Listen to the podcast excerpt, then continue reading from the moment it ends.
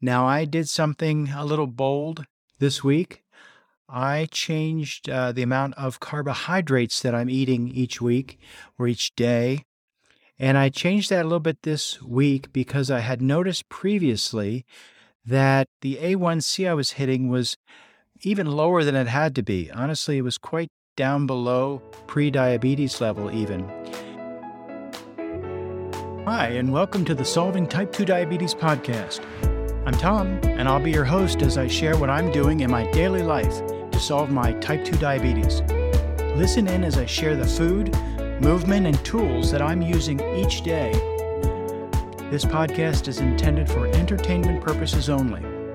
For a full transcript or to follow the Solving Type 2 Diabetes podcast on social media, please head over to solvingtype2diabetes.com for all those links and more. Now, on to the show. I hope you have had an absolutely fabulous week. I mean, why not? Everybody should have a fabulous week, and I hope you had one. I know I had a really great week. I had a week full of walking. But first, let's talk about my COVID. So, on last week's episode, I told you about how I tested positive for COVID on a cruise ship. And that was quite the experience, and I went over all that. But now we came home. After that, we've been home now for eight days, and I have finally tested negative. I tested myself. It's been a week. Took a test this morning, and I'm negative, which is great. I have to tell you that throughout the entire process, I really didn't have any symptoms. I don't know. I guess that's how it just goes for some folks. I'm tested negative now. So, according to the tests, I don't have it. If you would have just checked in with me, if I hadn't taken that initial test, I would have denied having any COVID whatsoever. I mean, people are supposed to get really sick with this, and I'm sure some do. I don't want to downplay it. That's not what I'm trying to say at all. I think some people, unfortunately, get very, very sick from it. And uh, people end up in the hospital. They still, people are still dying from this. So I don't want to get too deep into this whole COVID thing, but I just wanted to share my experience in that, you know, I could have been walking around with COVID and never have known it were it not for the test that I was mandated to take because we wanted to stay on the cruise ship and go to Bermuda. Now, I think Bermuda is one of the few places that are still testing for this, but they tested. I tested positive, and here I am a week later. I took a test this morning. It shows negative. So, but I feel no different today than I did a week ago. So, I guess that's my point. Anyway, so I have recovered from COVID. I've had a great week. I certainly did not stay in bed this whole week. I felt no need to do any of that. I did, out of caution and courtesy, I did wear a mask anytime I went into a store or something like that. But even that's pretty minimal. We only went to a store when we had to. And so, yeah, I, wore a mask inside, no problem at all. But, you know, I'm done with that now. But I did get out and have some really great uh, walks on some rail trails. I tend to like rail trails. They're often well maintained, they're often flat, and they go through some scenic area a lot of times. So I've had a couple of nice long walks on my local rail trail. Uh, Lebanon Valley Rails to Trails uh, is the official name of it. And they have a great volunteer maintenance organization. I think they get some funds, but uh, it's very well maintained. Uh, it's um, at least a dozen miles long already. Of course, I don't need a space anywhere near that, but there's a lot of bikers on there as well. You see a lot of local folks who live along the trail out walking their dogs, parents with children, retirees like myself. A lot of people out there on that local trail enjoying that uh, really year round. Uh, a lot of snowshoeing or cross country skiing when we get some snow up here in the winter. We don't get it as much here in southeastern Pennsylvania as we used to, but it seems like uh, we still get a couple of nice storms. Two or three times a winter, we'll get it, you know, six inches or more. So it's nice for folks to be able to get out there and enjoy their winter sports. But for me, I'm a walker primarily, a little bit of running, and I got out there twice this week and had really good walks. Then, if you saw my minute I posted my Instagram reel or YouTube short, whatever you want to call it, that I post every day. If you saw yesterday's, you'll remember that I was up in the Montoursville, Lycoming County area of Pennsylvania yesterday and doing some family errands. And so I Googled and I found the Indian Park in Montoursville, Pennsylvania. And that is an entrance to the Susquehanna Riverwalk, which I really enjoyed. It was along, the part I was on was along Lycoming Creek near Montoursville, Pennsylvania. You can see where I was yesterday. And then today, I had my favorite walk of the whole week. And it's because it was joined by one of my daughters, and it was, believe it or not, my Father's Day lunch. And yes, we're in the middle of October, but she has a busy schedule. I have a busy schedule.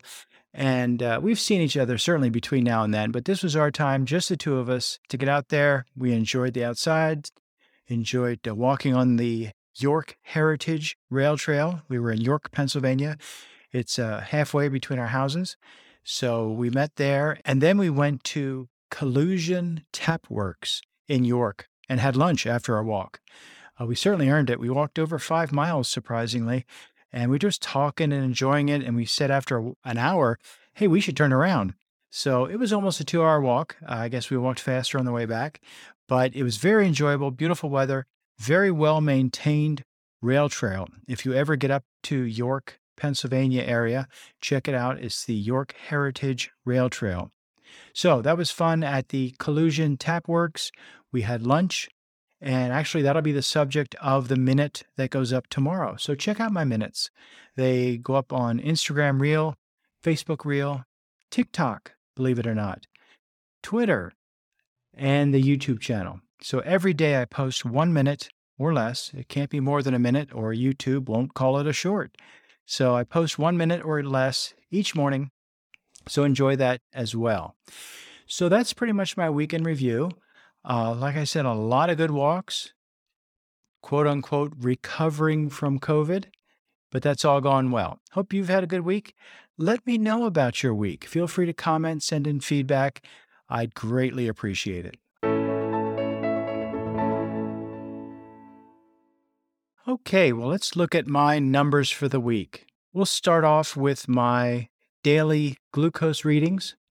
Now, I did something a little bold this week, I changed uh, the amount of carbohydrates that I'm eating each week or each day.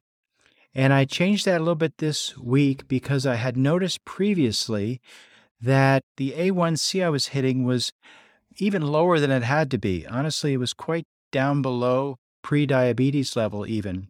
So I upped the carbohydrates by 20 grams per day.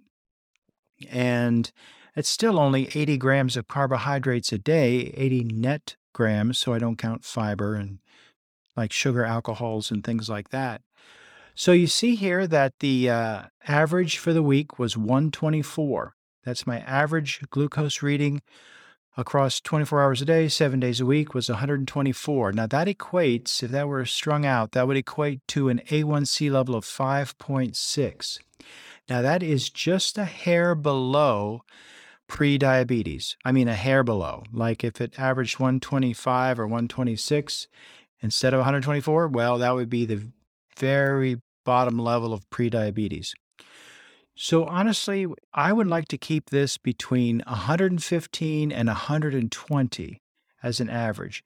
So, today uh, I saw that my weekly average was 124. So, still below pre diabetes, but only by half a hair's width is it below prediabetes? So I'm going to uh, continue to look at that. Uh, does that mean I, you know, try to experiment with some different foods or whatever? Uh, maybe. But uh, all in all, that's a pretty good reading.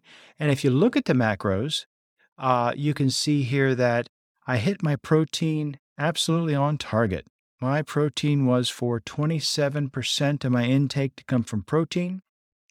And it spot on. So, uh, protein's an important thing for me uh, because I want to maintain my muscle mass, and getting sufficient protein is important to do that.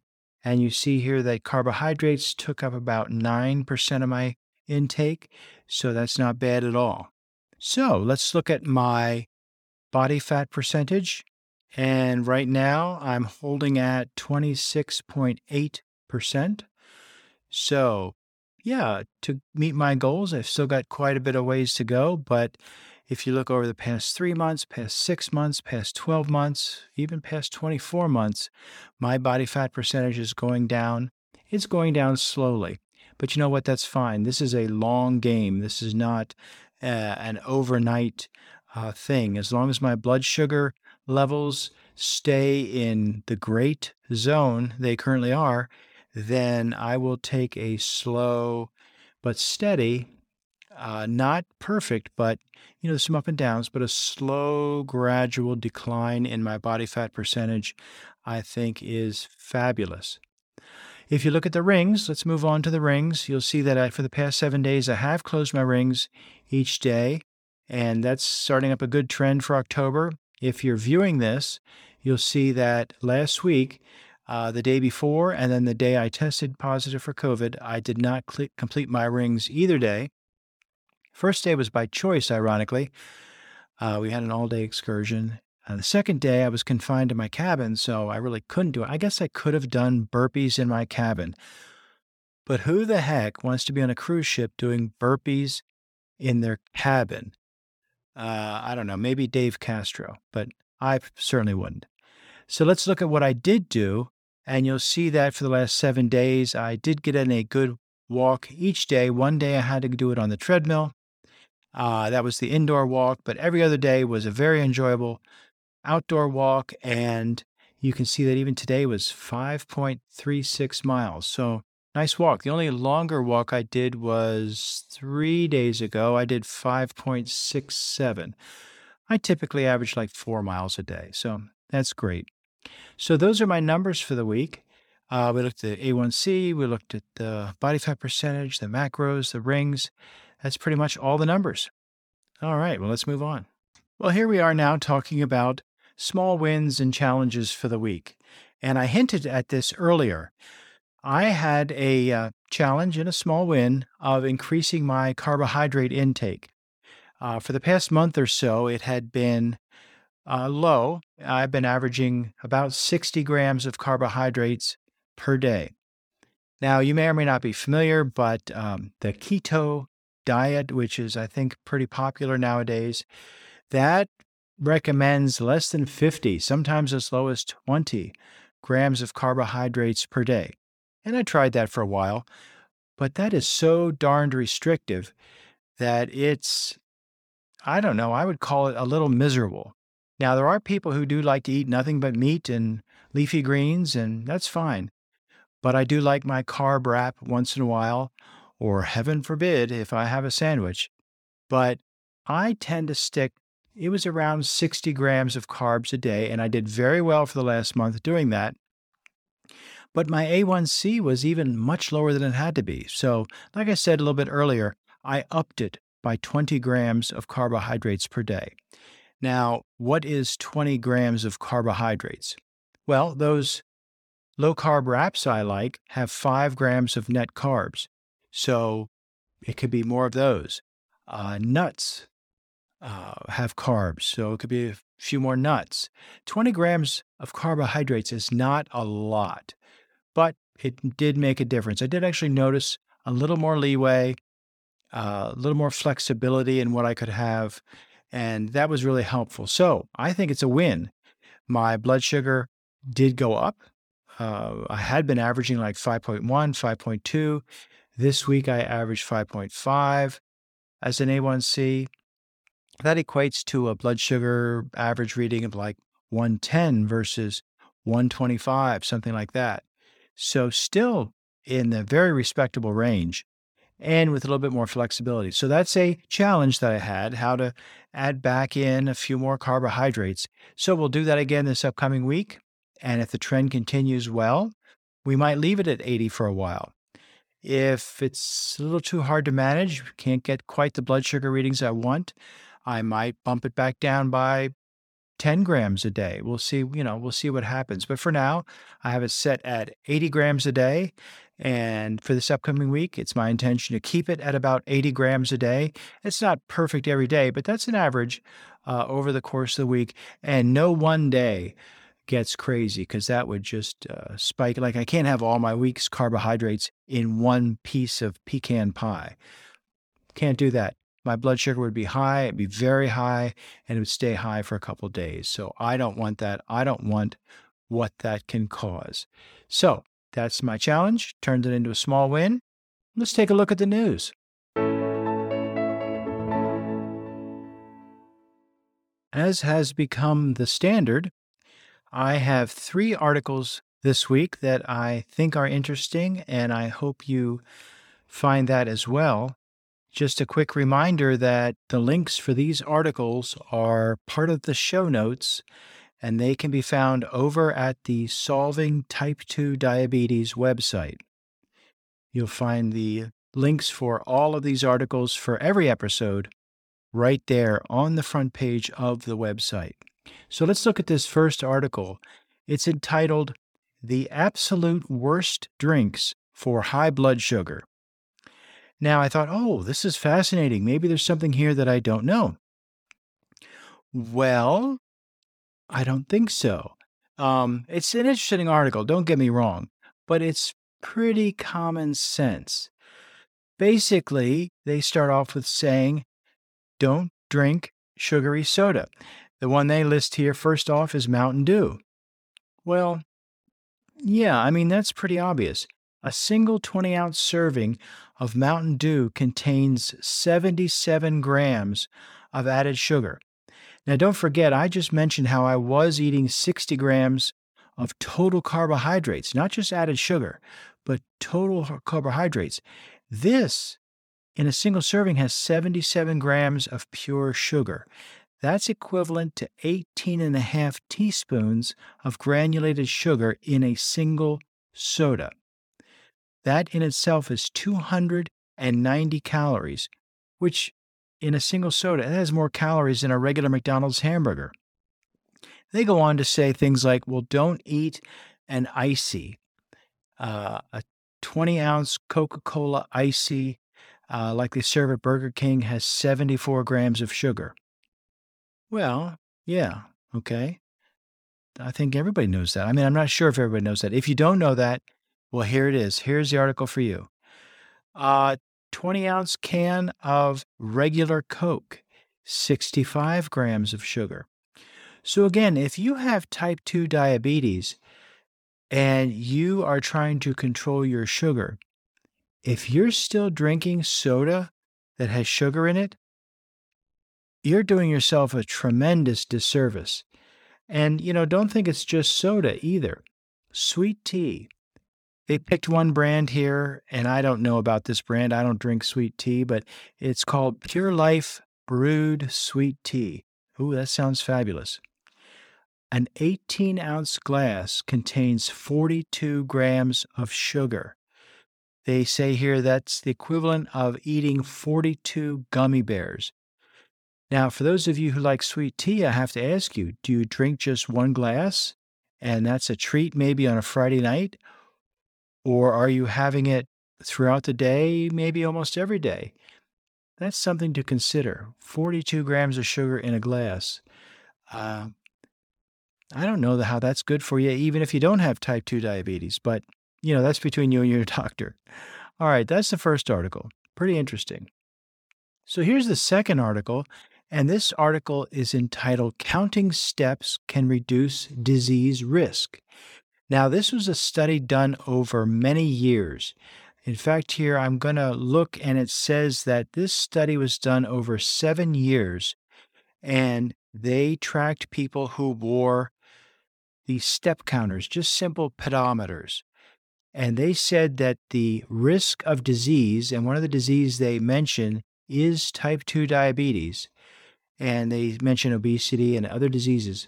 But those people who reached an average of eight to 9,000 steps a day saw a dramatic reduction in their disease, in the rate of getting diseases like type 2 diabetes, obesity, sleep apnea, uh, gastroesophageal reflux disease. I think people call that GERD. But a dramatic reduction. This study was launched in 2018. It gathered data from over 520,000 participants.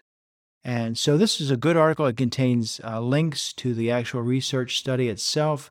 It has graphs showing how people were able to, you know, do things like reduce their body fat by walking. And it's definitely in these charts, you can see a distinct corollary effect, especially for people who manage to get in between uh, eight and 10,000 steps a day. Now, they tracked evidently some people got in up to 20,000 steps a day, but there was really no difference in these charts if you got in 10,000 or 20,000. In fact, even getting in 8,000 provided almost all the benefits of getting in 10,000. So, again, seven year study, they tracked these people and very fascinating. So, look that one up.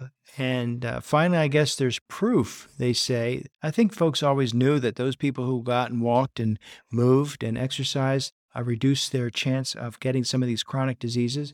But here is actual proof of that in a study. It was done by NIH and uh, the article appeared in Nature Medicine of this year. So check that one out. And finally, the last article is entitled These Foods Can Increase Lifespan of Those with Diabetes. So, hey, let's live longer. More importantly, let's live longer and be healthier while we're living.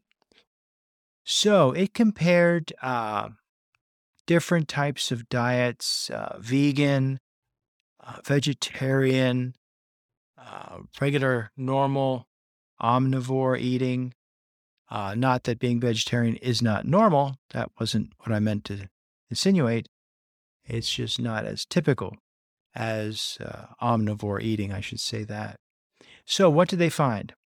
They found, according to this study, and you can read uh, all the details, but they found that there is not a statistical difference in whether or not people included meat or eggs or fish into their diet compared to just eating vegetarian sources. What they did find is that consuming omega 3 fatty acids, uh, it's most often found in fish, but there are other sources. Dramatically reduces heart disease and inflammation, and that gives a dramatic uh, reduction of all cause death, all cause mortality. In other words, people live longer. Yes, people eventually die, but they live longer uh, when they get sufficient quantities of these omega 3 fatty acids. And again, this is not me saying this, I'm not giving you health advice. I'm just sharing what I found in these articles. The other finding was that fiber, uh, fiber found in plant based foods, plants are the only things, things that contain fiber. So you're obviously going to find your fiber in plant based foods, but they found that it was especially important in managing diabetes. The fact that those people who had high fiber diets were able to control their blood sugar more easily by slowing down digestion. And it also helps the body from absorbing too much fat and cholesterol, which they say again lowers risk of heart disease. Now, in my personal opinion, and this podcast is about my personal opinions, so I'll feel free to say it.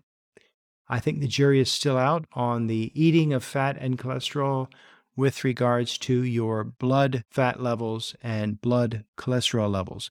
I don't think personally that they equate because I can go find lots of studies that say that it's eating of the sugar that actually causes your cholesterol to rise. So if anybody has a question on that, I dare you to ask me. I dare you to ask a question or leave a feedback or comment. I challenge you. I would welcome it tremendously. And I will be happy to share those articles as well. And I would like to hear your opinion. What impact do you think food has on all cause mortality? Are we just going to die when we are meant to die, or can we extend life by what we eat and how we move more importantly, can we extend good, healthy, productive life? I think that's our goal. Anyway, that was a quick look at the news. Let's move on. Well, here we are at the main topic for this week. And last week's main topic was the tools that I use, those physical devices, those uh, electronic devices that I use in solving my type 2 diabetes. And as I mentioned last week, this week's main topic is the apps. So, what are the apps that I use in solving my type 2 diabetes? Well, I'm going to start off with what might be the most obvious app, and that is the app that I use to monitor my blood sugar. Uh, as I have described it before, I wear a continuous glucose monitor, a CGM. I'll show you. For those of you who are watching, it's right there on my arm. If you're not watching, you didn't see that, but that's okay. Trust me, it's right there on my arm. So, the app that I use, the company that I get these monitors from, is called NutriSense. And they are, I'm going to call them an online company. I first stumbled upon them almost a year and a half ago now uh, on, of all places, Instagram. And I was following some health minded folks on Instagram, and this came up as an ad. I checked it out. I thought, hey, that might be a helpful tool. And wow, what an amazingly helpful tool for me. So I use their app. I take my phone, and at least once every eight hours, I have to use the NFC reader in my phone, and I tap the sensor with my phone, and it transmits that data into the app. And I get all kinds of statistics. You have seen uh, some of the charts, some of the graphs that I share. Every morning, I share my prior 24 hours glucose readings in my stories on Instagram and Facebook, so you can check that out. You can know exactly where my blood glucose was going up and going down. And if you ever have any questions about that, I'd be happy to answer what's going on in those individual graphs. So I would say NutriSense, that app, is my number one primary uh, app that I use in solving my type 2 diabetes. Now, there's some other apps that are very important as well. For example, one that you might be very familiar with is MyFitnessPal. In MyFitnessPal, I'm able to record everything I eat. I'm able to uh, zap a barcode of something I purchased. Uh, they have many restaurant menus loaded, especially your uh, nationwide chains. They have a lot of that information loaded. I can enter a recipe and it'll tell me the macro contents of the recipe. But that's how I'm able to track my macros each day, monitor what I'm eating, make sure my portions are right, make sure I'm staying in the guidelines that I'm shooting for for my own eating. And uh, for that, I use MyFitnessPal. Now, I do like some of their advanced features. So I personally pay, I think it's like 40 bucks a year uh, for the professional version of MyFitnessPal. But I used MyFitnessPal free version for many years, and uh, it's very helpful in its own right uh, as well. The other app that you might have seen the results from is the Renpho app that came with my scale. Renpho is the company that puts out the app uh, that goes along with that uh, smart scale. And again, what makes it smart is that you entered in your starting information, your height, your gender, your age, and then it tracks your weight, obviously, and it has those sensors on the bottom that track uh, your body fat percentage. And that's what I use it for to track my body fat percentage. And you'll see that graph again every day. It's part of the graphs that I show here on the YouTube version of this podcast. And that's a, to me, a key app. And I only have three or four key apps, but that's certainly one of them. Apple Fitness is another app you've seen me use. I share those rings and that information every morning, as well as each time on this podcast. So that uses the watch. I track my uh, steps. I track my track my mileage. I track pretty much all my movement activities, my standing hours, and that's a key feature. It gives great reminders uh, throughout the day. You can have it set up so that if you're close but not quite there in one of your goals, it might give you a hint to get up and get some movement. Uh, very user friendly.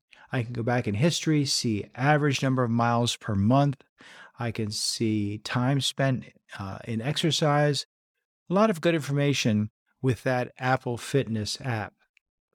And then finally, like I said, I only have four or five apps that I really rely on. So my last one is called Auto Sleep. Now, I started using Auto Sleep a couple years ago. It's a free app. It tracks your sleeping by wearing your Apple Watch at night. And quite frankly, the new version of the operating system for the Apple Watch does a lot of this itself now. So I don't even think I would need to use this Auto Sleep app, but I do like its display. I do like its readouts. It's very easy for me to understand. It tells me uh, things like my heart rate throughout the night, making sure I'm getting a good heart rate dip at night. It tracks my heart rate variability, uh, which is helpful. If you're into that, you can really see how you're recovering. It shows things like REM sleep, deep sleep, light sleep. Uh, shows when I wake up at night. It also shows me when maybe I'm not sleeping as well as I think I am because it's pretty honest. I can't say, well, I got to bed at nine, I woke up at five. I guess I got eight hours of sleep. No, not at all. I might have only gotten seven seven and a half hours of sleep, maybe less. So by seeing when I really fell asleep, when I truly woke up, not just when I got into bed and out of bed, is very helpful. And then it subtracts out those times that I get up during the middle of the night and gives me a net time of sleeping. And my goal is to get eight hours of actual sleep. And I find for myself, I have to get in bed at least nine hours, sometimes nine and a half hours in order to get eight, eight and a half hours of actual sleep, which really to me sets me off on the right foot for the next day. So, those five are the apps that I use. Now, don't worry if you don't have those apps. You might not even have a smartphone or an Apple Watch or anything like that. I don't think it is critical. For example, if you wanted to wear a continuous glucose monitor, they have small little meters, battery operated meters that do nothing but read the read the uh, monitor. So you wouldn't need a smartphone. Now I find that if you have one, it's a lot easier to use it with a smartphone, but you don't need it. You can just have that little meter and read it with that meter. It's as simple as that. Likewise, for the sleep app, well, give yourself sufficient time. Just don't go to bed eight hours before you want to wake up and say, well, that's the best you can do, you can learn your own habits. You know that maybe you need to go to bed nine hours before you want to wake up in order to get eight hours of sleep. You can learn this kind of stuff about yourself. For example, there's many other ways to measure your body fat percentage rather than having a smart scale and an app. You can go to your local gym. They might have tools for measuring body fat percentage. I know hospitals, doctors' offices, they can do it there as well. I find it pretty easy just to step on the scale in the morning. So, yes, that's very convenient, but it's not required. I guess my point here is I use these apps, I find them very helpful, but that doesn't mean you can't be successful if you don't have these apps. Figure out what works for you, maybe invest where you need to, where you think it's going to be helpful, and you can have success as well. All right, so let's talk about your questions. Now, you know what's coming up. There's no questions. I wish there were questions. I really do. Uh, you're listening. Um, feel free to ask me a question. I know some of what I'm saying might be confusing, might be new to you. Don't be embarrassed. Ask. You can say, Tom, don't use my name on the air. Fine, I won't use your name. No problem. But if you do have a question, I would like the chance to help you out, help you with an answer, or at least point out a place to look to find an answer. So, how do you do that? Go to the website, solvingtype2diabetes.com. You'll find the links. You can click on feedback, that'll send me an email, you can leave a comment right on the episode show notes. There's a place to do that. But yeah, I'd love to hear from you. So give it a shot. All right, so what's coming up next for next week's main topic? Next week's main topic is going to be my food. What food do I eat in a typical week? What are some of my go tos? What are my favorite veggies, meats? Do I have a favorite cheese? All these fascinating questions will be answered in next week's main topic. We'll look at what I ate maybe in this week or any other average week. We'll look at what I eat at home.